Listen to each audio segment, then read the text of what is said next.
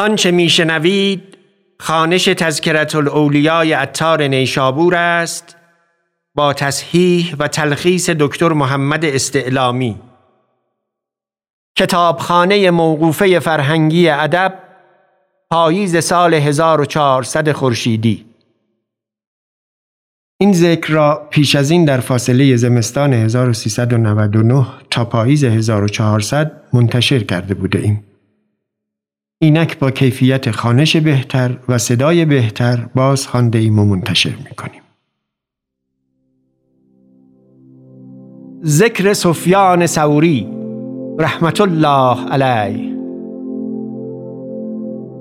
آن تاج دین و دیانت آن شمع زهد و هدایت آن علما را شیخ و پادشاه آن قدما را حاجب درگاه آن قطب حرکت دوری امام عالم سفیان سوری رحمت الله علیه.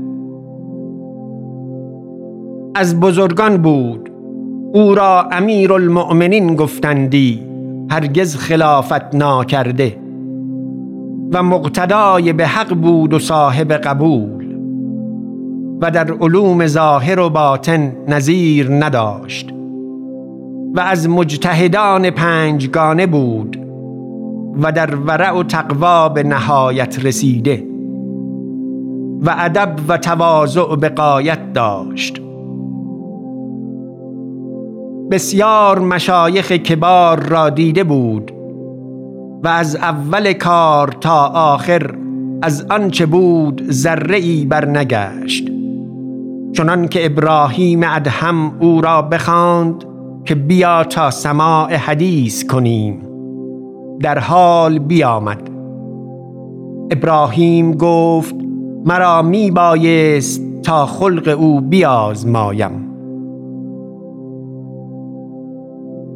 و ابتدای حال او آن بود که یک روز به غفلت پای چپ در مسجد نهاد. آوازی شنید که یا سور سوری مکن. سوریش از آن جهت گفتند چون آن آواز بشنید هوش از وی برفت.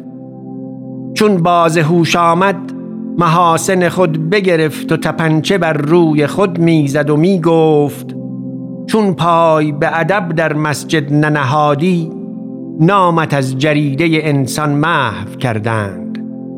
هوش دار تا قدم چگونه می نهی. نقل است که پای در کشت زاری نهاد. آواز آمد که یا سور بنگر که چه عنایت بود در حق کسی که گامی بر خلاف سنت بر نتواند داشت. چون در ظاهر بدین قدر بگیرند سخن باطن او که تواند گفت.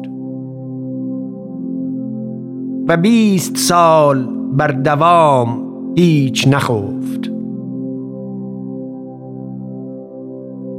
نقل است که گفت هرگز حدیث پیغمبر نشنیدم علیه السلام و السلام که آن را به کار نبستم.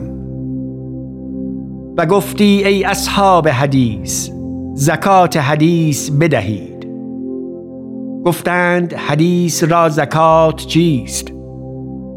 گفت آنکه از دویست حدیث به پنج کار کنید.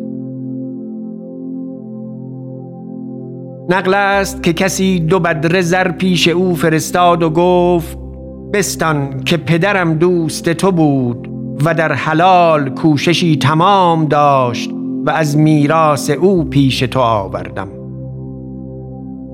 به دست پسر خود داد و باز فرستاد و گفت دوستی من با پدرت از بهر خدا بود.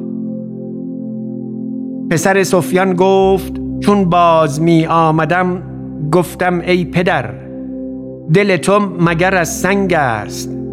می بینی که ایال دارم و هیچ ندارم. بر من رحم نمی کنی؟ سفیان گفت ای پسر تو را می باید که بخوری و من دوستی خداوند به دوستی دنیا نفروشم و به قیمت درمانم. و سفیان را عادت بود که در مقصوره جامع نشستی. چون از مال سلطان مجمره اود ساختند از آنجا بگریخت تا آن بوی نشنود و دگر آنجا ننشست. نقل است که روزی جامعه باشگونه پوشیده بود. با او گفتند خواست تا راست کند نکرد. گفت این پیرهن از بهر خدای از زوجل پوشیده ام نخواهم که از برای خلق بگردانم. همچنان بگذاشت. نقل است که جوانی را حج فوت شده بود. آهی کرد. سفیان گفت چار حج کرده ام به تو دادم. تو این آه به من دادی؟ گفت دادم. آن شب در خواب دید که او را گفتند سودی کردی که اگر به همه اهل عرفات قسمت کنی توانگر شوند. روزی اصحاب را گفت خوش و ناخوش تعام بیش از آن نیست که از لب به حلق رسد. اینقدر اگر خوش است و اگر ناخوش صبر کنید تا خوش و ناخوش نزدیک شما یکی شود. که چیزی که بدین زودی بگذرد بی آن صبر توان کرد. و از بزرگ داشت او درویشان را نقل کنند که در مجلس او درویشان چون امیران بودندی.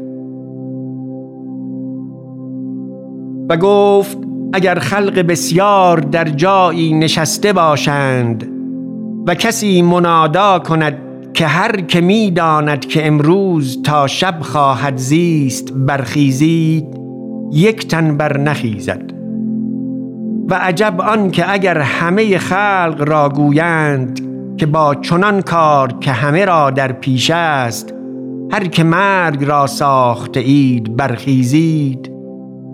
یک تن بر نتواند خواست و گفت پرهیز کردن بر عمل سخت تر است از عمل. و بسی بود که مرد عملی نیک می کند تا وقتی که آن را در دیوان علانیه نویسند. پس بعد از آن چندان بدان فخر کند و چندان از آن بازگوید که آن را در دیوان ریا نویسند. و گفت هرگز تواضع نکردم کسی را پیش از آن که کسی را یک حرف از حکمت دیدم. و گفت دنیا را بگیر از برای تن و آخرت را بگیر از برای دل. و گفت اگر گناه را گند بودی هیچ کس از گند آن نرستی.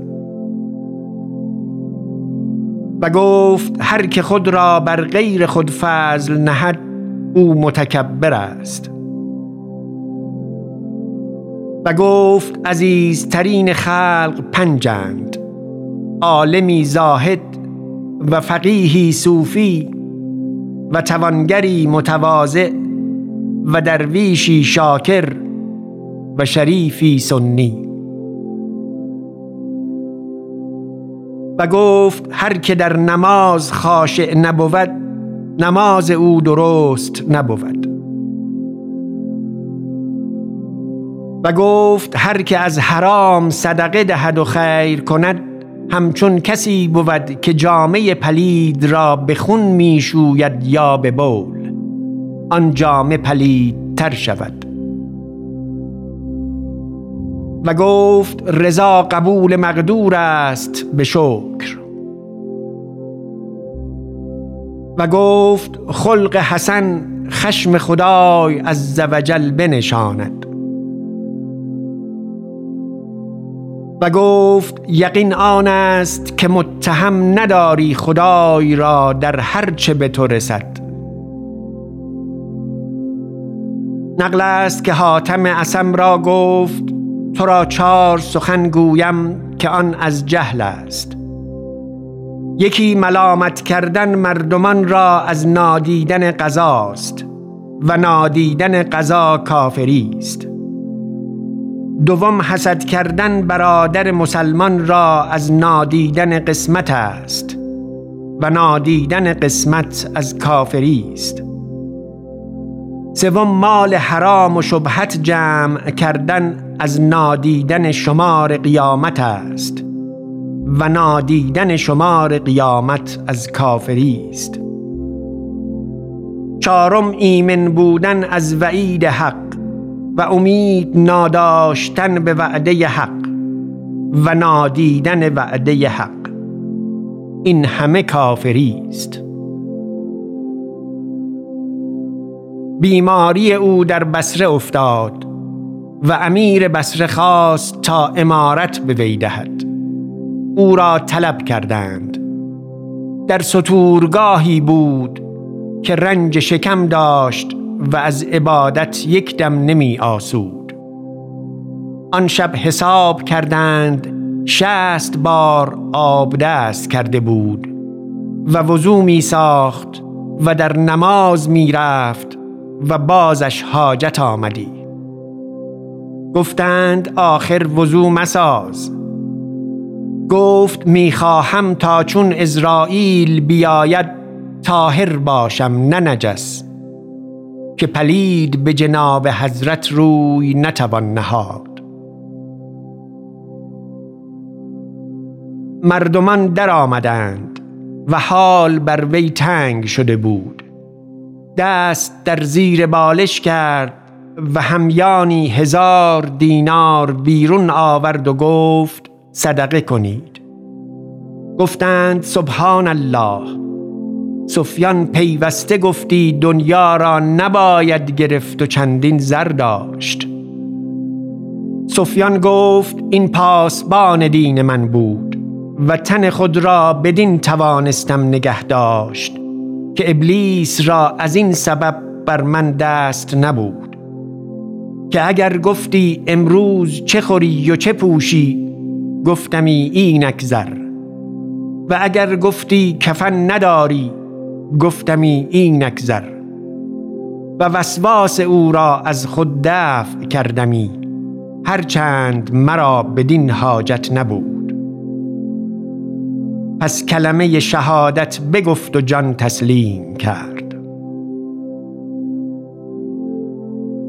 و آن شب که او را وفات رسید آوازی شنیدند که ما تلور و ما تلوره پس او را به خواب دیدند. گفتند چون صبر کردی با وحشت و تاریکی گور. گفت گور من مرغزاری است از مرغزارهای بهشت. دیگری به خواب دید گفت خدای تعالی با تو چه کرد؟ گفت یک قدم بر سرات نهادم و دیگر در بهشت.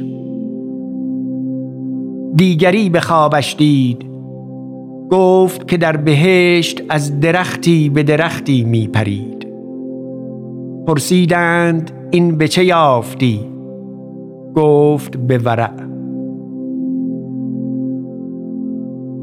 نقل است که از شفقت که بر خلق خدای داشت روزی در بازار مرغکی دید در قفس که فریاد می کرد و می تپید او را بخرید و آزاد کرد. مرغک هر شب به خانه سفیان آمدی سفیان همه شب نماز کردی و آن مرغک نظاره می کردی و گاه گاه بر وی می نشستی. چون سفیان را به خاک بردند آن مرغک خود را بر جنازه او می‌زد و فریاد می کرد و خلق به های های می گریستند.